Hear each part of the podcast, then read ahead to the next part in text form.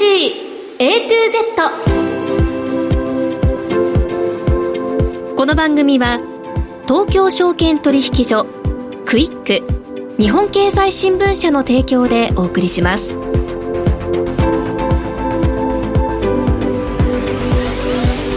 皆さんこんにちは滝口ゆりなです。11月21日月曜日のお昼皆さんいかがお過ごしでしょうか？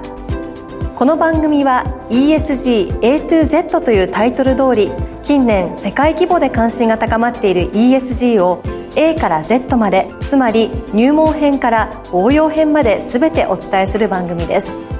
ESG とは E Environment 環境 S Social 社会 G Governance 企業統治この3つの頭文字を取った略語で企業が持続的な成長を目指すために必要とされている課題です。本日のメニュー紹介です。最初のコーナーは ESG 投資のツボ。毎週週替わりで ESG 投資に関する情報をさまざまな角度からお届けします。今日は日本証券業協会会長森田敏夫さんがゲスト。もう一つのコーナーはピックアップ ESG ここでは ESG に積極的な企業の取り組みをご紹介します。今日はエネオスホールディングスインベスターリレーションズ部長中村拓馬さんにお話を伺います。さあそれでは皆さん12時30分までの短いお時間ではございますが最後までお付き合いください。人生100年時代と言われる中資産形成に関する議論や SDGs、ESG 投資の意識の高まりなど金融リテラシーへの社会的な関心がかつてないほど高まっています。東京証券取引所大阪取引所では金融経済教育の新ブランド JPX マネブラボを新設。幅広い世代に総合的な金融経済教育を展開しています。詳細は JPX マネブラボで検索。銘柄選別ってどうやったらいい？来週の相場のポイントは？株式投資に役立つ情報ツールならクイックマネーワールド。マーケットのプロが予想したデータで銘柄探しもできる。プロがチェックする情報も見られる。オンラインセミナーも毎月開催中。マネーはで検索して会員登録しよう。ESG 投資のツボ。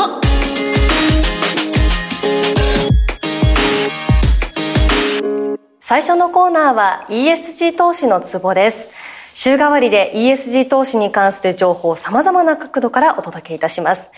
今日は日本証券業協会会長森田敏夫さんにお越しいただきました。森田さんよろしくお願いいたします。それではまず森田会長ご自身が ESG 投資に関する海外及び国内の現状をどのようにご覧になってらっしゃるか、はい、はい、ESG 投資については海外国内ともにですね急速に拡大してきているというふうに考えています、はい、実際に数字で追ってみても世界の ESG 投資額というのは2016年22.8兆ドルだったわけですけども、そこから2020年には35.3兆ドルということで、1.5倍に拡大をしてるんですね。はい。それから日本においても同期間0.5兆ドルから2.9兆ドルへと5.8倍に拡大をしてきています。で、まあ、この背景はですね、あの、皆さんこれはご存知の通りなんですが、多くの国が2050年までにカーボンニュートラル、えつまり脱炭素社会の実現を表明したことが大きいというふうに考えています。で、このように ESG 投資は急速に拡大してきていますが、ここからはその結果、何を成し遂げたか、まあ、という、まあ、いわゆるアウトカム、はい、あの言い換えるとインパクトが問われるということになるんだろうと思います。このアウトカムを達成したと言える根拠も含めて、きちっと明示していくことが今後重要になってくると考えています。で、また、あの、最近の状況ではですね、これも皆さんご存知の通り、新型コロナウイルスやウクライナ問題に直面して、環境社会と経済を両立させることの重要性や難しさというものを強く皆さんが感じられるようになってきたんだと思います。つまり、新しい軌道、新しい軌道というものを考える必要が出てきたというふうに考えています。でこの道は難しい道でもありますし、それから皆さんであの知恵を出し合って考えなければならないあのテーマだと思います。まあ、いずれにしても、こうした課題を乗り越えて、ESG 投資について量的にも、そして質的にも良い流れに持っていくことが我々にとってとても重要な取り組みになってきているというふうに考えています。なるほど。はい、その流れの中で、日本証券業協会が今年7月に発表したサステナブルファイナンス推進宣言ありますが、はい、こちらの趣旨について伺えますか？はい、ありがとうございます。本宣言はですね、証券業界としてサステナブルファイナンスの推進をしっかり行っていく、まあ、ということを対外的に宣言したというものです。そしてあのその付属書にはですね、それを行うための方向性や具体的な施策を示しています。で、この付属書は世の中の流れに応じて機動的に見直す予定にしています。で、現時点での主な施策ということについて言いますと、はい、まあ、市場関係者の人材育成、あるいは国内外のステークホルダーとの連携強化、そして個人投資家などへの普及推進などを謳っています。まあ、この推進宣言をしっかりと取り組んでいきたいと我々としては考えています。はい。このサステナブルファイナンス推進宣言、今内容を教えていただきましたが、問題意識の一つとして ESG 商品の効果が長期にわたる特性を十分に踏まえて顧客の側に立ったアドバイザーとなる人材の育成強化が掲げられているというところで、今まさにお話しいただいたところだと思うんですが、これに関して業界の現在のこの現状と協会の具体的な対応策このあたりを教えていただくことできますか？我々の協会ではですね有識者を中心としたこの分野に関係するアドバイザリーボードというものを立ち上げています。はい、そしてこのアドバイザリーボードの多くのメンバーから証券業界におけるこの分野の人材育成の重要性について指摘というものがありました。で事実あの我々の業界ではですねこの分野の専門人材がまだまだ不足をしています。協会の具体的な対応策については、この業界の、この分野における人材育成に向けて、様々な研修を行っています。例えばということでなんですけども、はい、この分野でですね、リーダー的存在である国際組織に、イクマという、これはヨーロッパを中心とした組織がありますが、えこのイクマと連携したトレーニングプログラムを何度も開催を今してるんですね。また、あの、経済産業省と連携して、トランジションファイナンスに向けた業種別のロードマップ勉強会というものも繰り返し行っています。で、このロードマップ勉強会というのはですね、この1年間で計4回開催しました。はい。で、延べ1600名を超える方々に参加をいただきました。で、このような研修はですね、参加者からも評判もとても良くて、今後も様々なステークホルダーと連携して、この手の研修を増やしていきたいと考えています。はい。この日本の市場関係者が環境債グリーンボンド市場の理解を深めていくための協会の取り組みについても教えていただけますか？はい。その点についてはですね、大きく分けると2つ取り組んでいます。はい、で1つは様々なステークホルダーとの連携です。はい、あの先ほど話に出ましたイクマとはですね、はいえー、様々な分野で、まあ、連携をしていまして、えー、今年も国内でイクマと共催した、えー、グリーンボンドなどの普及を目的としたカンファレンスを開催しました。またあの環境省、そして経産省、金融庁とも様々な意見交換を行っているんですね。で、あの、実際現場で起こっていることをですね、インプットして、政策の方向性を決めてもらうこと、これはとても重要ですので、しっかり、まあ、これら関係省庁ともコミュニケーションを図っています。はい。で、もう一点はですね、市場関係者の理解を深めるための取り組みであります。ええ、で、グリーンボンド原則の翻訳やですね、あるいはこうした分野における金融商品のガイドブック、まあ、こういったものを作成しています。なるほど。はい、そして今年協会は個人投資家の証券投資に関する意識調査、実施されたということなんですが、この ESG 投資の認知度というのはいかがでした？か、はい。この調査を見てみますと、はい、えー、今言われた ESG 投資を認知されている方が、えー、全体の31.9%なんですね、はい、で実際に ESG 投資をされたことがある方これは3.6%という結果でした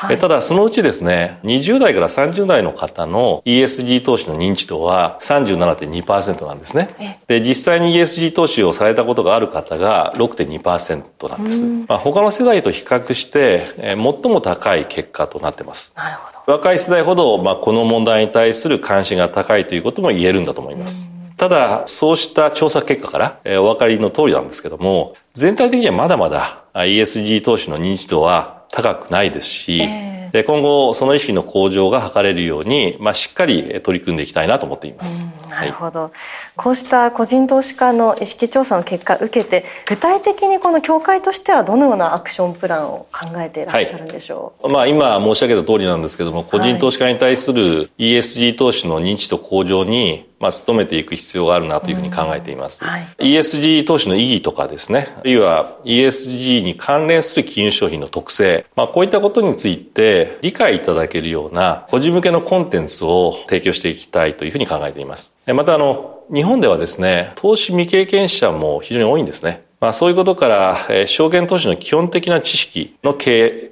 発、あるいは普及、まあ、これも重要だというふうに考えています。したがって、そうした方々に向けたセミナーの実施とか、あるいはウェブコンテンツの提供というのも図っていきたいなというふうに思っています。合わせてですね、あの実はあの、全国銀行協会とこの分野で連携を発表してるんですね。で、まあそういう意味で、あの、様々なアプローチを、まあこれから強化していきたいなというふうに考えています。なるほど。そして日本証券業協会のホームページなんですが、金融証券に関する学習情報と題して充実したコンテンツ揃っています。こちらもその普及活動の一環でもあると思うんですが、うん、協会の金融教育全般への取り組みについてももう少し伺えますでしょうか？お褒めいただきましてありがとうございます。あの、本協会ではですね、学校向けと社会人向けに授業を行っているんですね。はい、学校向けはですね、先生方の授業のサポートのための体験型の副教材というものを提供したり、うんあと先生向けの研修なども行ってるんですね。えー、でまた我々自身がですね、学校に出向いて直接授業も行っています。で、社会人向けにはですね、ライフプラン、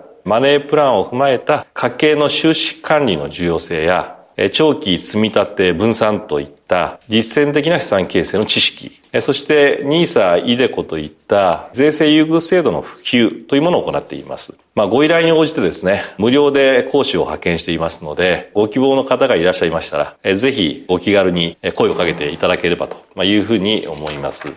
あの、我が国の金融リテラシーはですね、他の先進国と比べて低いというふうに言われているんですね。えーで、折しも岸田政権下で資産所得倍増プランというものが、まあこれはあの、来月にもですね、策定される見込みとなっているわけなんですね。はい。で、その中でも、まあこの金融リテラシーの重要性というものがクローズアップをされています。で、本協会では、まあこうした政府の取り組みにも、まあ全力で協力したいと考えています。まあ、いずれにしても金融教育全般の取り組みを強化し、まあ、少しでも国民の金融リテラシーがまあ向上するように、まあ、しっかり取り組んでいきたいなとまあ考えておりますので、まあ、これからもよろしくお願いいたします。はい。もうここ数年本当に特に若い方が投資に興味を持たれるっていうそういった流れは加速しているように感じますよね。はい、おっしゃる通りですね。はい、なのでその流れをさらにこう加速されていかれる、ということを、ねはい、今言われた点についてはあの、例えば積立 NISA の口座なんかを見てみますと、あの資産形成層と言われている20代から40代の方で7割以上口座があるんですね。なるほど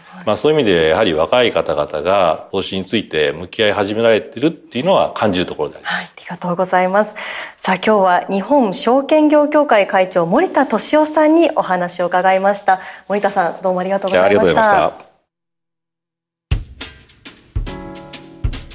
お聞きの放送はラジオ日経です。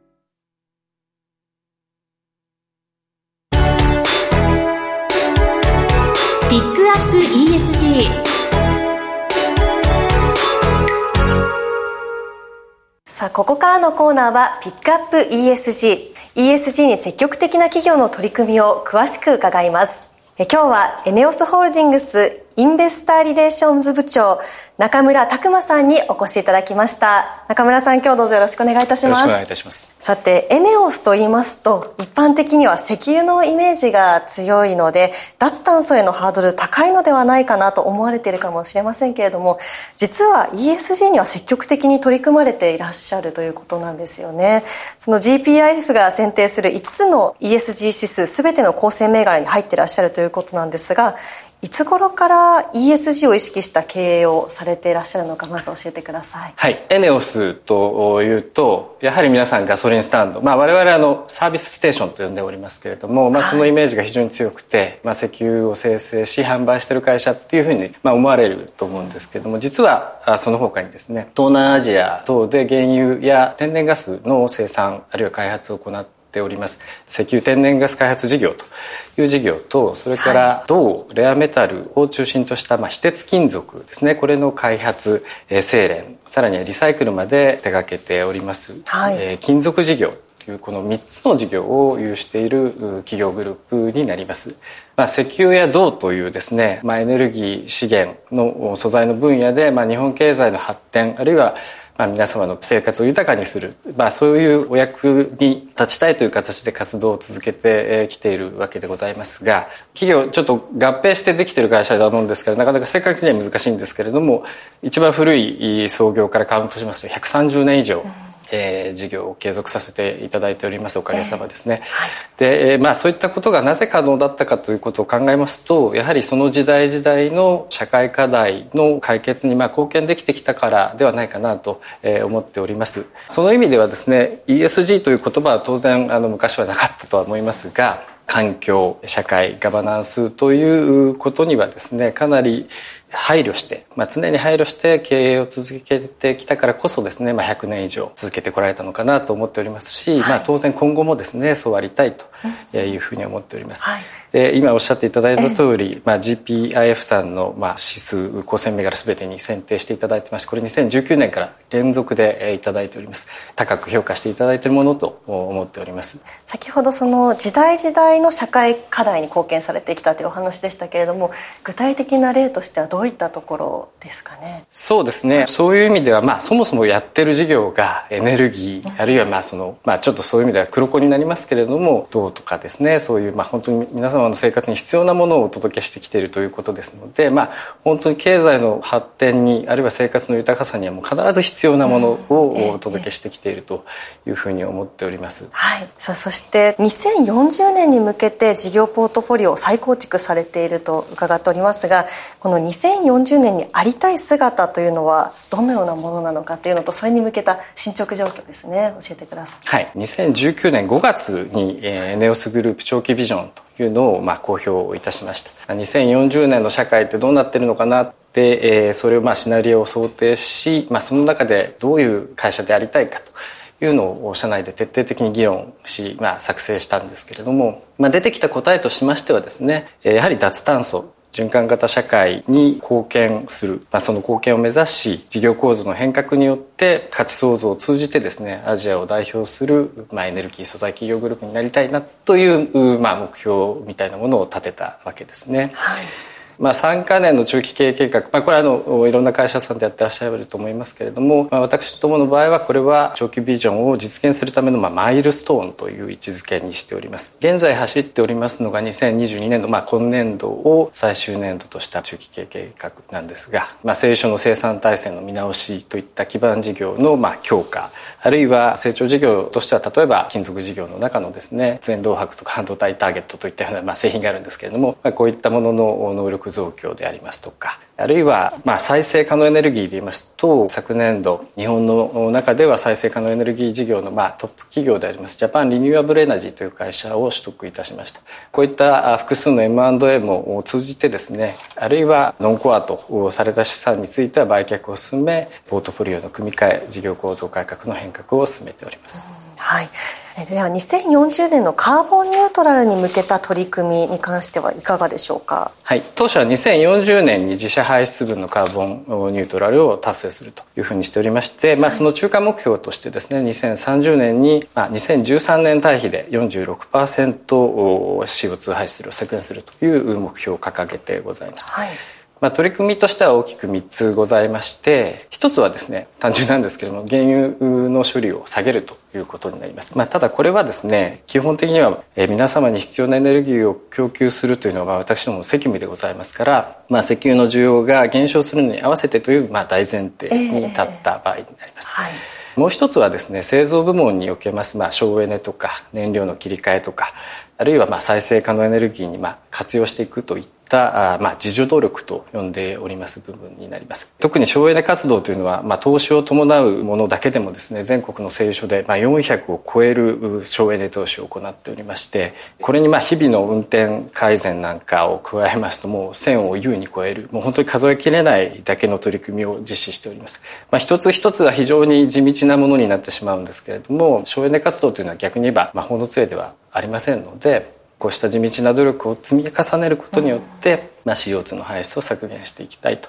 いうふうに考えております。で3つ目がやはりあの CCS あるいは森林吸収といった CO2 の除去ですね。CCS というのはまあこの番組をご覧の方はまあご存知かもしれませんけどもカーボンディオキサイドキャプチャーストレージということでございまして二酸化炭素を回収して貯留しましょうという技術になります、まあ、聖書から排出するまあ中から CO2 だけを取り出してで分離回収して地中深くに貯留圧入すると。いうものになるんですが社会がまあ脱炭素に移行する過程においてはですね、まあ、石油の需要がまあ明日からいきなりなくなるということはないと思ってるんですね。はい、まあ、そうしますとこのエネルギーの安定供給をしながらかつカーボンニュートラルを目指す実現する、まあ、この両立をするためにはですね CCS の技術というのは非常に有効だと思っております。当社は2030年に CCS の事業開始を目指して政府の支援のもと複数のパートナーもですね募りながら取り組みを行っていきたいと思っております。はい、そうカーボンニュートラルの取り組みということで ESG の E の部分伺ってきましたが